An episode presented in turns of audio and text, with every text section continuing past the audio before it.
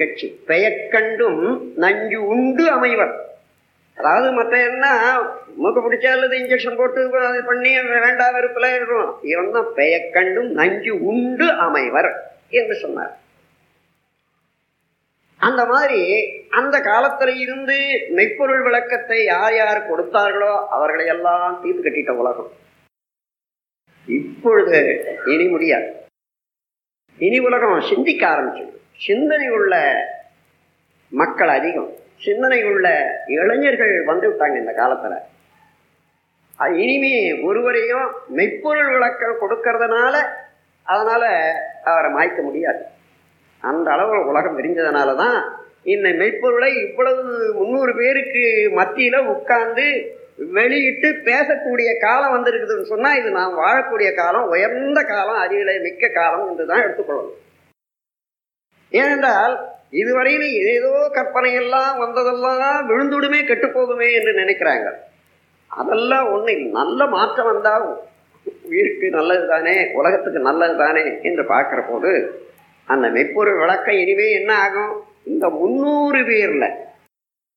நூறு பேர் தெளிஞ்சாலும் சரி இருநூறு பேர் தெளிஞ்சாலும் சரி முன்னூறு பேருமே தெளிந்தாலும் சரி இந்த உண்மை விளக்கம் அந்த விளக்கத்திலேயும் அறிவு நிற்கிற போது கடவுள் எது யாரு எப்படி இருக்க முடியும் என்று எந்த மூலையில அந்த லெவல்ல வச்சு அவன் சித்திச்சாலும் நீங்க என்ன விளக்கத்தை கண்டீங்கன்னா அந்த விளக்கம் அடிக்கும் அங்க போய் த- படிஞ்சுவிடும் ஆகையினால மெய்ப்பொருள் விளக்கம் இனி உலகத்துல எளிதாக கிடைக்கும். நான் அன்றே எழுதுறேன் அற்புதமாம் அறிவினிட தத்துவத்தை அனைவரும் எளிதாக உணர்ந்து கொள்ள விற்பனைக்கு வெளியாகும் நூல்கள் மூலம் விரித்துரைக்க முறைகள் பல வகுப்பான்.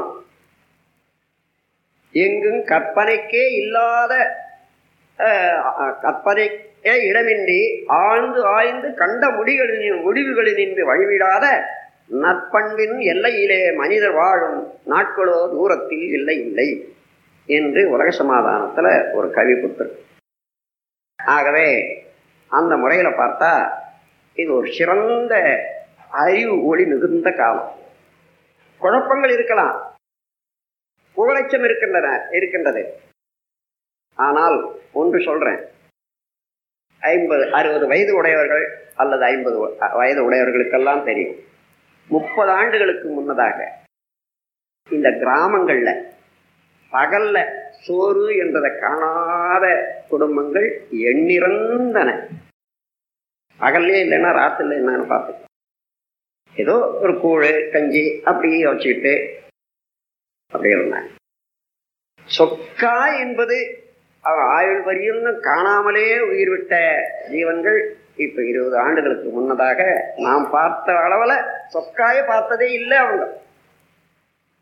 இன்றைக்கு டெர்லின் ஷர்ட் இல்லாத ஊ- வீடு இல்லை அது போட தெரியாத ஆள் இல்லை என்ற அளவுக்கு வந்திருக்கிற போது பொருள் துறையில எவ்வளவு சிறந்த முன்னேற்றம் அடைஞ்சிருக்குது இந்த உலகம்னு பாரு அதே போல சிந்தனையிலையும் உயர்ந்துதான் வர்றோம். இந்த பழைய சம்பிரதாயத்தை வச்சுக்கிட்டு அடக்கியாளும் தன்மையோடு இருக்கக்கூடிய அரசியல்ல உள்ள தலைவர்கள் இருக்காங்க பாருங்க. அவர்களுடைய ஒரு ஆதிக்கம் அதை விட்டு கொஞ்சம் கூட இப்படி நகரக்கூடாது என்றதுக்காக இந்த அரசியல் ஒன்றுதான் இன்று மக்கள் முன்னேற்றத்தை தடுத்துக்கிட்டு நிற்குது இதை ஒரு விஞ்ஞானி உங்களுக்கு சிலருக்கு தெரியலாம் அவருடைய பேர் யாருன்னா பக் மினிஸ்டர் புல்லர் பேர். பக் மினிஸ்டர் புல்லர். அவர் எல்லாவற்றையும் எழுதிக்கிட்டே வந்தார் பொருளாதாரம் உலகம் இப்படி இருக்குதுன்றதெல்லாம் எழுதி அரசியல்வாதம் இவளெல்லாம் பெரிய விஞ்ஞானி தான் அவர். அவர் நோபல் பரிசு பெற்றவர். ஒரு இடத்துல எழுதுறாரு இப்போ நாம் என்ன செய்யணும் என்ன செய்கிற போது சொல்கிற போது ஒரு பத்து பதினஞ்சு பெரிய ராக்கெட்டு செய்யணும் இப்போ. இன்னைக்கு உலகத்துல உள்ள எல்லா நாட்டு அரசியல் தலைவர்களையும் அந்த ராக்கெட்ல வச்சு ஒரு வருஷம் ஆகாயத்திலேயே சுத்த விட்டுடணும். எல்லா வசதியும் கொடுத்து. அந்த இடத்துல விஞ்ஞான அறிவு அறிஞர்கள் தொழில் அறிஞர்கள் மற்றவர்கள் எல்லாம் வச்சு அந்த இடத்த நிரப்பணும். அவங்க திரும்பி வர்றதுக்குள்ள உலகம் முழுவதும் திருந்திடும். அதுக்கப்புறம் அவங்களுக்கு வந்தால் வேலை இல்லாத போயிடும்.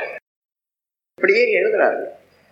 எவ்வளவு ஒரு சிந்தனை நாட்டினுடைய நலனை சிந்தனை எங்க கேடு இருக்குதோ அந்த கேட்டை எப்படி கட ஒழிக்கணும் என்ற அளவில் அந்த மாதிரி. ஆகையினால இந்த கடவுள் நேரி உலகத்துக்கு பரவ பரவ அந்த உண்மை விளங்க விளங்க தானா ஒழுக்கம் வந்துடுது விழிப்பு நிலை வந்துடுது அளவுக்கு மீறி செயல் செய்யக்கூடாத அளவுக்கு ஒரு பண்பாடு வந்து விட்டது பிறர் நலம் முன்வைத்து தன்னலம் தன்னுடைய தேவை முடிக்கக்கூடிய ஒரு பேரறிவு வந்து வந்துவிட்டது சமுதாய நலத்தை முன்வைத்து தன்னலத்தை காக்கக்கூடிய அளவுக்கு ஒரு பண்பாடு உருவாகும் உலகத்தில் போருக்கு ஏன் வழி?